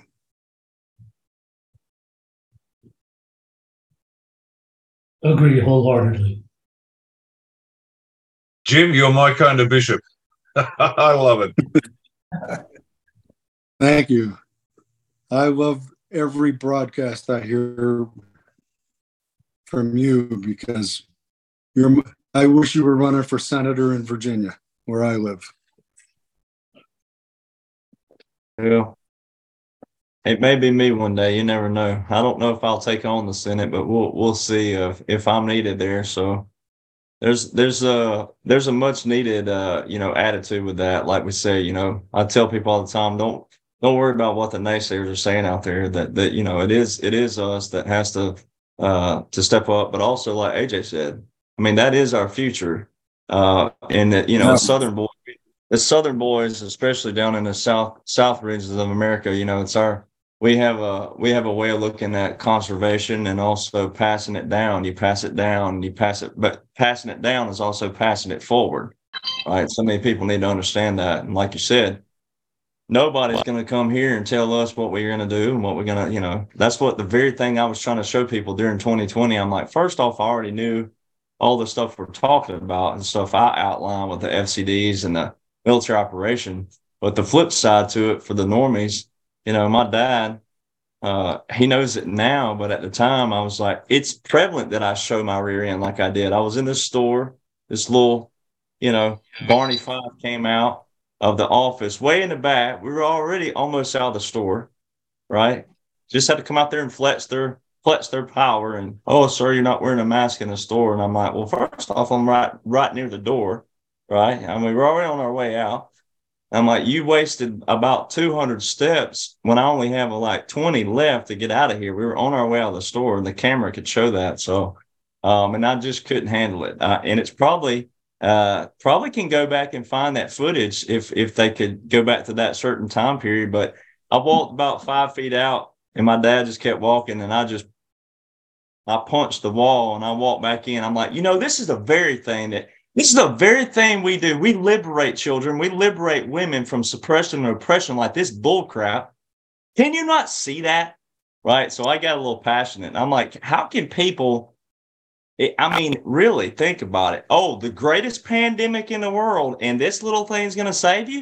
I mean, that that's the level I couldn't understand. But it wasn't the fact that people might have had true fears of sickness and health, things like that. It's just that you think the greatest pandemic in the world and this little cloth's going to protect you. That's not, I mean, it wasn't the fact of fear. So it's like trying to get people to understand that the it's the American veteran. I have to give a shout out to the Marine Corps out there for this fact. Their commercial on our T V is probably the most accurate commercial when when everybody, ninety-nine percent are running away from danger. It's the vet, it's the it's the military personnel who's running to danger. Right. It's a it's a whole different mindset and a whole different heart. But you won't know that until you're pushed in that situation. You won't know if you truly a, have that first responder heart, no matter what kind of first responder you are. I don't know what it is, but ever since I got out of the military, I it seems like I'm a first responder on everything. I've seen three heart attacks in front of me in random locations. Uh, vehicle go off a ravine, smoking, gonna blow, had to pull them out. Right. Um, so you won't ever know that until you're put in that. Now, I'm not saying, you know, you have to be a veteran to obviously have that kind of heart. But once again, it is the American veteran that we're talking about today, that, that it's just something, it's something there, something a little e- extra that God gave every heart of every man and woman that's put on the uniform and donned that uniform and step, stepped in that position. And, but people do need to understand it is the children that we have to get to the most to say, look, not cramming it down your throat. This is how America was established. This is our foundation. This is our history. This is how we sustain that. It doesn't have a thing to do with how you worship. It doesn't have a thing to do with what you look like, but it has everything to do with the foundation of this nation and how you have your freedom. I tell people all the time, you're only as free as your surroundings allow you to be. And guess who allows that? The American veteran, right? So. Amen. I love the word pandemic. Pan is the ancient god of deception, and the word demic comes from the Greek word demos, which means in us. So we have the ancient god of deception, who some of us call Satan, in us. You got to be kidding me. Yeah. We're supposed to be a Christian nation. We should have God in us, not, not the devil. This is all a bunch of crap. Right. It is. COVID is Devok. Yeah, Devok, another name for Satan. You know, mm-hmm. We got to wake up. And Pride Month, write out Pride Month and look at the middle letters and see what you see. Demon. Yep. D E M O N is right in the middle of Pride Month. Yep. We got to wake up. Well, the other thing, so the, the other thing we got to address is this, is like, I since we went this far, I just did this to a doctor a few weeks ago in Florida. He's like, I want to see the evidence. I'm like, well, dude, here you go. Here it is, dot gov dot mil. Everybody forgets the origin of things. Well, like you're talking about, that word has an origin, right? That word wasn't just created just this year, last year, twenty twenty, twenty nineteen. That word's been around a while, right? Our words and numbers have meaning. Everything has symbolizations, such as the Bible as well, um, and things of that nature. So people have to understand the origin. And it's all these radio shows I'm going on. Boy, my publicists, they're throwing me right in the fire with all, and they're supposed to be conservative radio shows. These guys have no clue what's going on, right? By actual laws and orders. And most of their T V shows talk about fearless pursuit of the truth. And you drop the truth in there and they get mad at you. And I'm like, well, that's what the law says. I'm sorry. I didn't write it or pass it, but God gave me the ability to interpret it. But a lot of this pandemic talk, right? The demon, the devil, but when people go back and look, March, people never want to put themselves in the position of when it was going on, right? So Donald Trump's executive order, March twenty-seventh, twenty twenty, that went, well, first one was March thirteenth and then March twenty-seventh. So he hit two right in there, and he federalized one million National Guard active duty, March twenty-seventh, twenty twenty. Three days later. He's in a press conference. This is all typed up, all established. And I told the doctor, I'm like, go look here. Here it is, .gov site. Donald John Trump, when people say he endorsed the jab, he did not endorse the jab. You got to go back and look at what he was talking about. thirty-six million doses of hydroxychloroquine. And he went to a military installation for his treatment, right? So things had already turned at that point. thirty-six million doses in March twenty twenty was a lot of doses at that time period because we didn't know any more than what we knew at the time. But when people actually take themselves back and understand that, look, we, we, our family, our friends, and certain people put too much trust into the federal government, puts too much, and people don't realize, like I explained to a radio guy today, there's two powers in the U S. There's the military and the federal government. Those are separate. And the Military Justice Act clarifies that. It specifically clarified the very first piece of paper in U S history. Thank God our Supreme Court, before they went into a continuity government, clarified military separate from civil laws and courts, separated president, commander-in-chief, and separated commander-in-chief from Article three, which is the federal government, right? And so people, if they just see that little thing, that they're they're really, we're living through the greatest, most biblical, monumental, historical sting operation in world history. And why wouldn't you want to be on the, uh, that part of it? Like I just, but at the same time, that is why we're here. We're in a different kind of war, and people need to see this as a spiritual warfare first. Then it's an infor- information warfare second. So structure's good. We just have to create that balance again. And that's what our founders did. Our founders established military separate from federal government for a reason. Once again, the, the, the military, they could have taken a president. The oath of office specifically is the oath to the Constitution, not the president and not the officers appointed over us. If the president and the officers ever abuse the Constitution, the military generals and the ones that uphold the Constitution can remove that president, can remove those people from, from that structure or that system of which man created anyways. And I think people struggle with that understanding. That's why we're so, um, you know, structured, but that's why we're also so, I don't know, I'm trying to think of the word, but the Second Amendment is so prevalent to us is for the fact that our founders wanted us to protect ourselves from tyranny of all costs. And it also runs all the way up to the presidency. That's why the military was separate and separated from the federal government. That's why the, the Supreme Court doing what they did in twenty sixteen and writing that before they went under to a cog in twenty seventeen, they passed it during twenty seventeen. They, Congress, right? National essential function. Mm-hmm. So if people would understand that simple concept that the military was established first in our nation. It was established to prevent wars, not start them.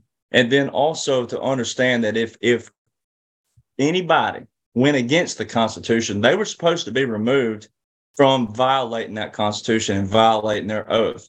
And when Americans, three hundred thirty-five million Americans, realize that five hundred thirty-five members of Congress have all duped everybody, and you put too much trust and faith in the five hundred thirty-five members versus the other way around, that we control them, when people realize that, then they'll start to wake up. But sorry, I went on my little spiel there, but Mister Jim, you you you inspired me there a little bit. It's, I'm glad to inspire you. Well, it's a good one. Hydroxychloroquine. It's a great, it's a great medicine, and people can make that themselves. It's real simple. Two and a half liters of water. You put the peels of three grapefruit and five lemons, and you cover it, and you gently boil it for three hours. You let it cool, and you pour just the liquid into mason jars, and you take a shot or two every day. And you got hydroxychloroquine. You got a great medicine that not only takes care of viruses, but it takes care of just about everything else that can go wrong in a human body. And thank you very much, Jim. Remember, Mark has just been traveling the world. So out of all of us who are here on the Zoom, he has literally been in multiple countries over the last few months. So you have some really key insight. I think, Mark, would be great to bring to the forefront here too um, when you chime in. Every single day you're in a different city as well, and watching riots, watching people stand up, we the people stand up. So I'll put it back forth to everybody else here for final comments. And if A J, um, you're really keen, mate, go jump in and ahead there, my friend. Um, it, it was just to reiterate on like what you guys were saying then about like the, the uh, is everything we've experienced over the last few years has been a major, major attack on the human consciousness. But what it's also done is it's elevated it to a maximum level that people have never experienced in their life. So like us beings here, ama- amazing essence specimens that we are, have uh, been brought together for a reason, like to do this podcast. That wouldn't have happened if the last three years hadn't happened. So it's important to look at it like, uh, look at the lessons and not the loss. You know, that, that like I, I've probably had uh, the, the best thing that's ever happened to me is the last three years. You know, it's um, yes, there's been people that come out of your life, and there's people that have come into your life, and there's people that have gone out and come back in, and everyone's experiencing that. And that's what this is all about.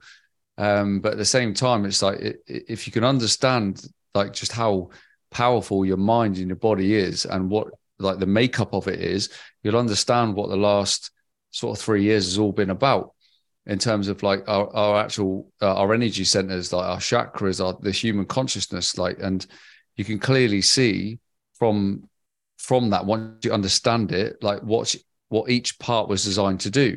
So making you stand six to eight feet apart was all designed to stop you feeling each other's auric, you know, strong auric fields.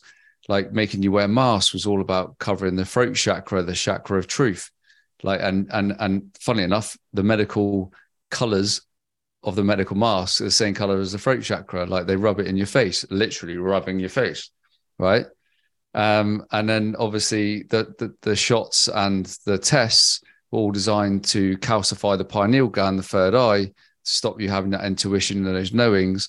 And then obviously we, last but not least, we have corona virus. Corona equals crown. It's a virus of the crown chakra to keep you disconnected from who you really are. Um, and then uh, like the lifestyle is designed to keep you in the base three chakras, your red, orange and yellow, you know, and keep you down there. And then while you're down there, what are you marketed with?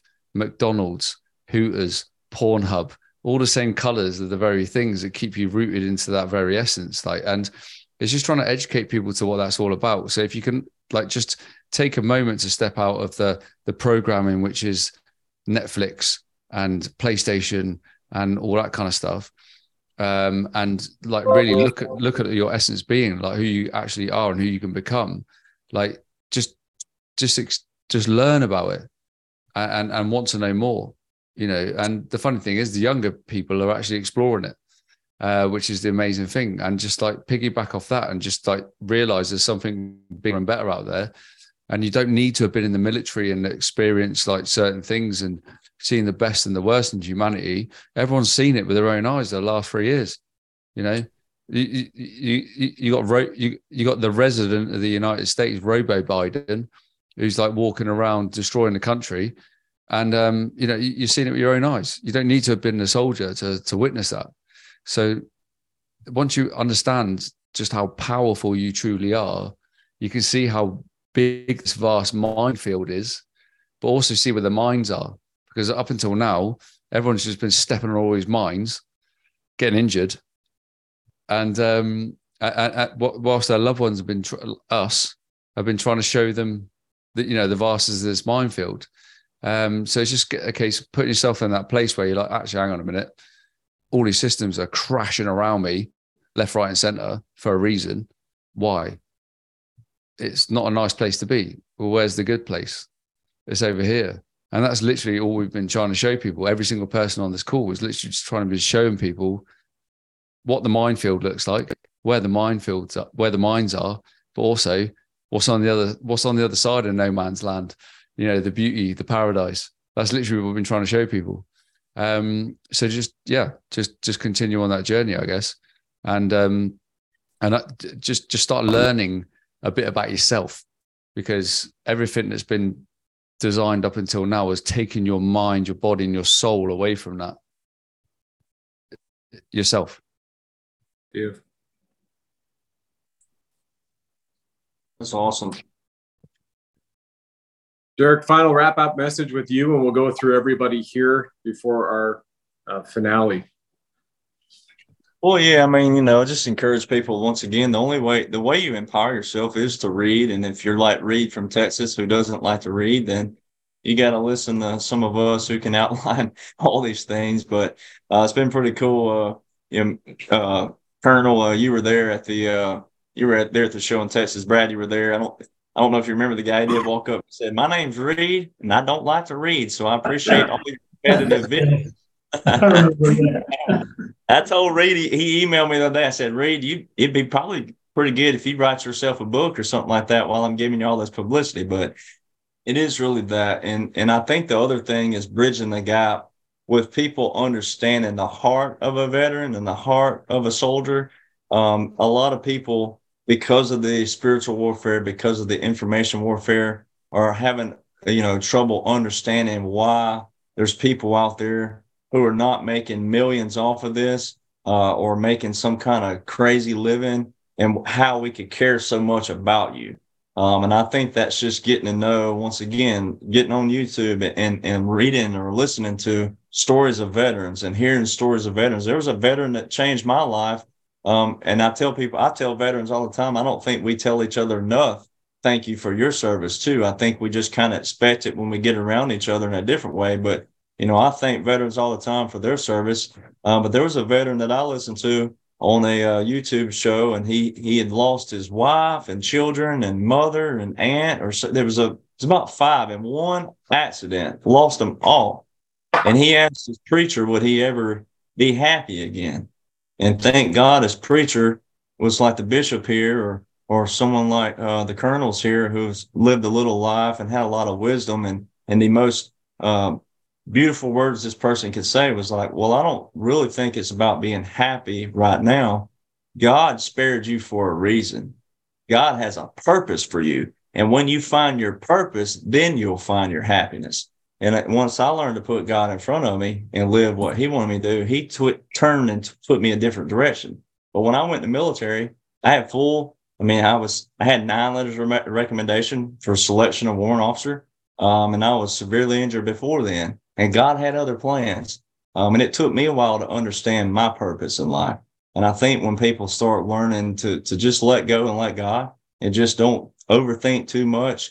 Uh, but the only way you can really empower yourself is to read, or to, uh, to, to have the discernment to understand what people are giving you, because everything that we give you and uh, provide you with are things you can tangibly go look up, and to understand that operation, and then understand the heart of a veteran and why we would want to lead you to those places and out of the mines, as A J said, out of the minefield. Hey, don't walk over there. That's that's dangerous. Um, and understand why we care for you. Um, and that's just the heart of a veteran. That's the heart of a warrior. That's the heart of a soldier. But Colonel, the colonels here and everybody, they have wisdom, right? And the major here, they have wisdom and they have life experience. That's the other thing about our founders. Our founders weren't a bunch of young eighteen, nineteen year olds beating their chest, wanting to be all big and bad. They were men who had lived life. They had seen life. Like my dad always said, I, I wasn't born last week on a pig farm in Iowa, so, and I've lived a little life. As the major said, Mister Jim over there said the, earlier about, you know, God ordained this. He gave us this. We're sovereign people. We are here to do a bigger purpose and a bigger plan. Um, and that's the fulfillment you're going to get right here when you're doing something to pass it down, but also passing it down is passing it forward. Yeah, the um, the, the, the travel was like, it, it was it was it was interesting. It's been a, a mad couple of months for me. I was I was sort of. Um, Do on the on the security side of a an, an American team. I won't say the name, but we were we were literally going city to city. Um, every every day was a new location, and it was to uh, to arenas as well. So we were like putting a show on every day. So um, I did a couple of weeks in the U S, saw that side of things, and then it was uh, four weeks in France, then uh, two weeks in the U K, and then two weeks uh, two weeks in uh, Spain as well. So you sort of see each country uh, and how how things are, and you sort of seeing how you're picking up on the atmosphere in each country and each each city as well. So uh, all of that was really really good um, to to get a barometer of what's going on. So in France, they um, you know the, the they don't, they don't take any shit in France. They were like they were basically uh, they don't like Macron. I, I I can tell you that. So they were, um, I, I walked out of the hotel one night and it was like literally the whole street was closed off and they were burning burning the rubbish bins and stuff. And um, the police were trying to contain it. So we, we walked right into the middle of that protest. Um, then there was, I mean, you had like scorch marks on the tarmac where they'd been burning cars out, you know, and uh, all the all the shop windows had been um, been broken in some places. Interestingly, they were breaking the windows of like it was like banks and stuff, you know. So um, they were they were specifically targeting that type of that type of place, not not your mom and pop sort of stores. So all of that was really interesting. Um, and then uh, another interesting side note was, you know, I, I I like watching everything on Rumble. That's the uh, it, it's it's the go-to for the the the truth stuff. And um, I couldn't access Rumble in France. That was all that was all censored unless you went through a V P N. So um, they've they've they've tried to shut down Rumble in France, um, but there is a workaround. So um, yeah, it was it was it was interesting as well. Sort of going to the U K. I haven't been to the U K for a, for a bit. Um, it'd be good to hear your views on this, A J, as well. But we were sort of different arenas, and um, it was interesting because, and it was this was commented on by um, a couple of the guys I was working with. All of the, all of these arenas seem to be like ran by by women on the security side of things, and they weren't. Um, It, they weren't no experience in law enforcement or military either. So it was almost like they were trying to, um, you know, uh, sidestep any strong male influence. And um, they were like, uh, at one location, it was it was literally like um, like a transgender um, woman that was like running the show. And it was like, I was like, okay, and very. I, I was just picking up on like it was like a. Uh, passive aggressive sort of behavior, you know, with in these places. But um, so all that seems to be going on. Then it was like it was interesting seeing the immigration in France as well. U K is like a lot of immigration is going on, uh, and Spain. So you, you're definitely seeing these these cities changing um, quite quite a bit, but. I came I came away actually with like, I mean, I'm I'm seeing a lot of positive things happening as well. I'm I'm a believer in the whole Nasara Jasara. Um, that so I, I think the the old financial system is gonna is gonna crash. It, it's crashing as we as we're as we're watching almost. Um, Janet Yellen has just said, yeah, the, the the dollar is basically toast. So I think we're gonna we're gonna move into this like new new system. I'm, I'm a believer in that. So um, I'm seeing real positive changes happening. And if the if that does happen, I mean, debt debt is usury. It's it's all um, it's all it, it, it's it's it's fraud, you know. So um, this is how they keep us controlled. Uh, we're we're all uh, we're all debt slaves. But I, I see this. Um, this is all big changes happening. And um, positive changes happening. So I'm seeing more and more of that. I, th- I think we're close, you know.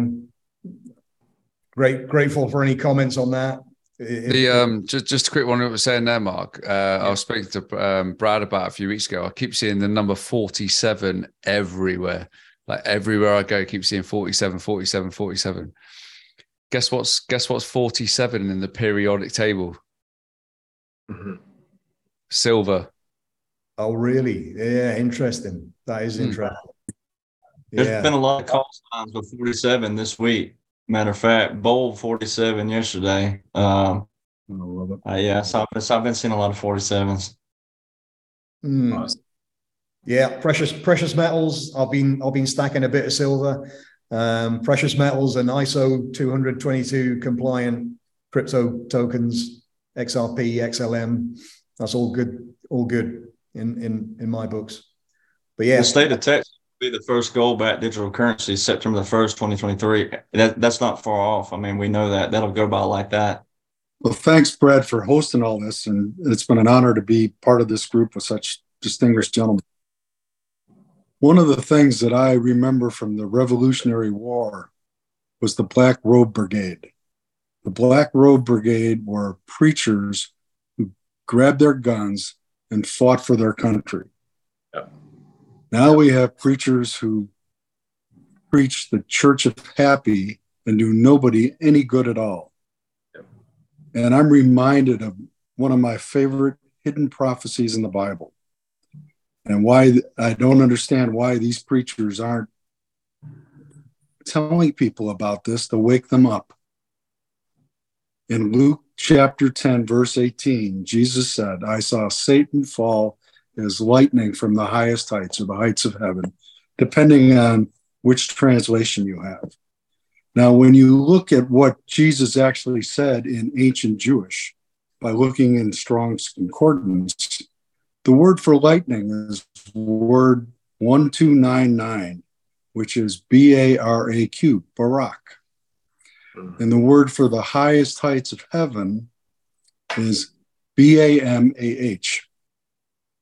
In an ancient Hebrew, O was a connecting word.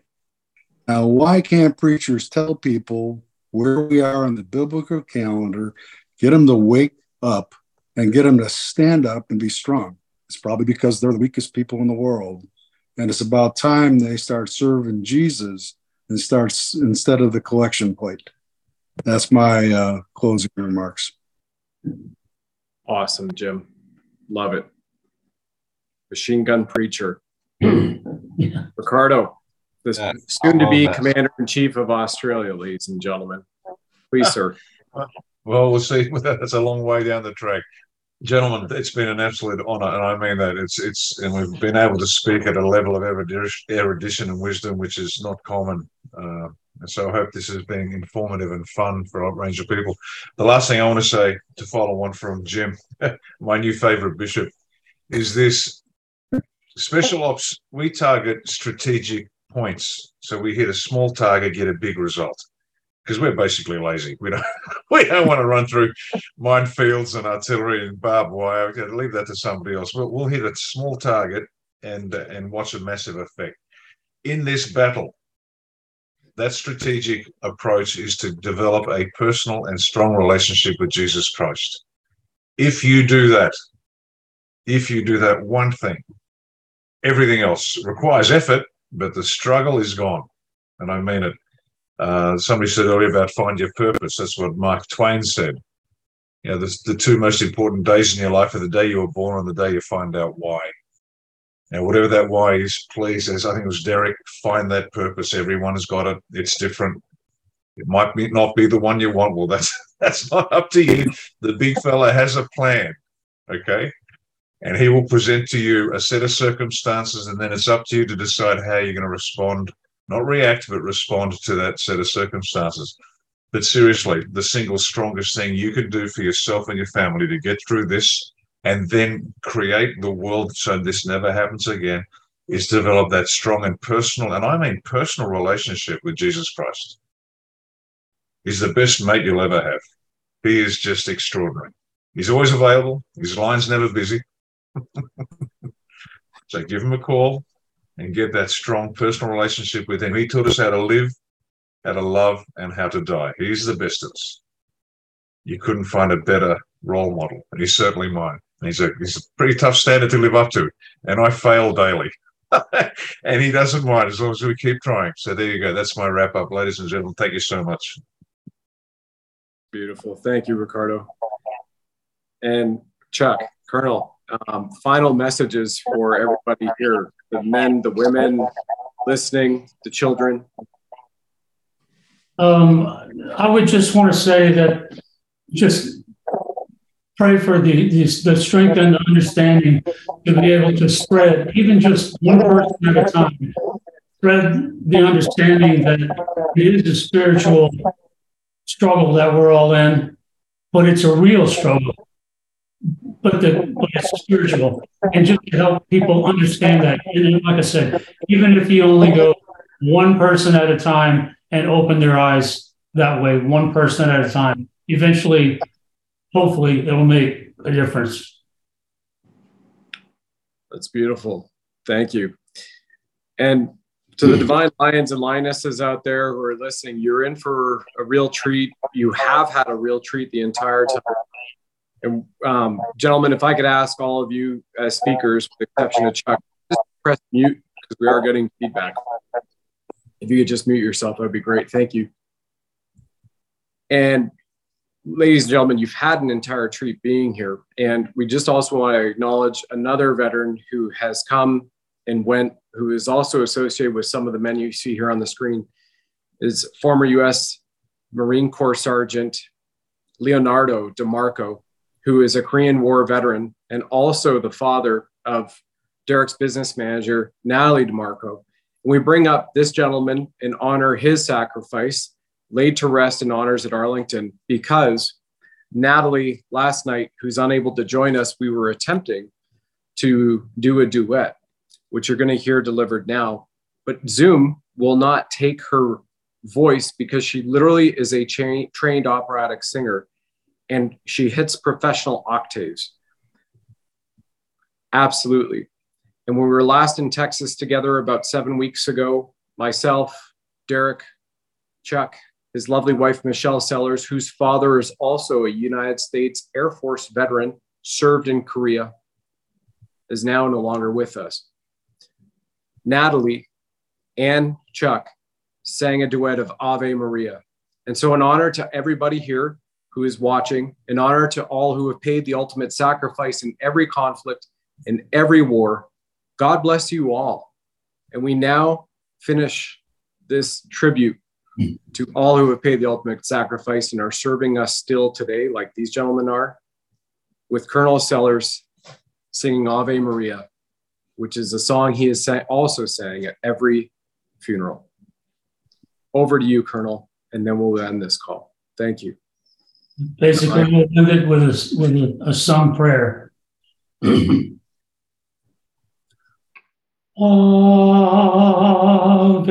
Maria, gratia plena, Maria, gratia plena, Maria, gratia plena, Ave, gratia plena, Dominus tecum, benedicta tu in mulieribus, et benedictus, et benedictus fructus ventris, ventris tui, Jesus,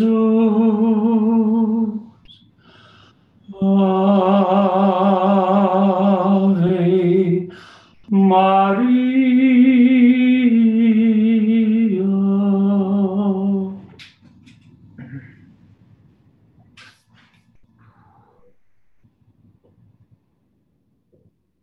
Thank you all for your service, gentlemen. I am absolutely blessed. Ladies and gentlemen who are watching, and the children, you can find all of these gentlemen in the description below on The Sovereign Soul, anywhere else. And please, between now and July fourth, buy a ticket or share a ticket with somebody for The Sound of Freedom. It's about saving the children and waking up the masses so we can live in peace, love, prosperity, and abundance, which is what everybody who's paid the ultimate sacrifice for under God's light has been fighting for for eons. Thank you, gentlemen. God bless you all. It's been a true honor. Have a blessed evening, and to Ricardo, a day ahead. Goodbye, everybody.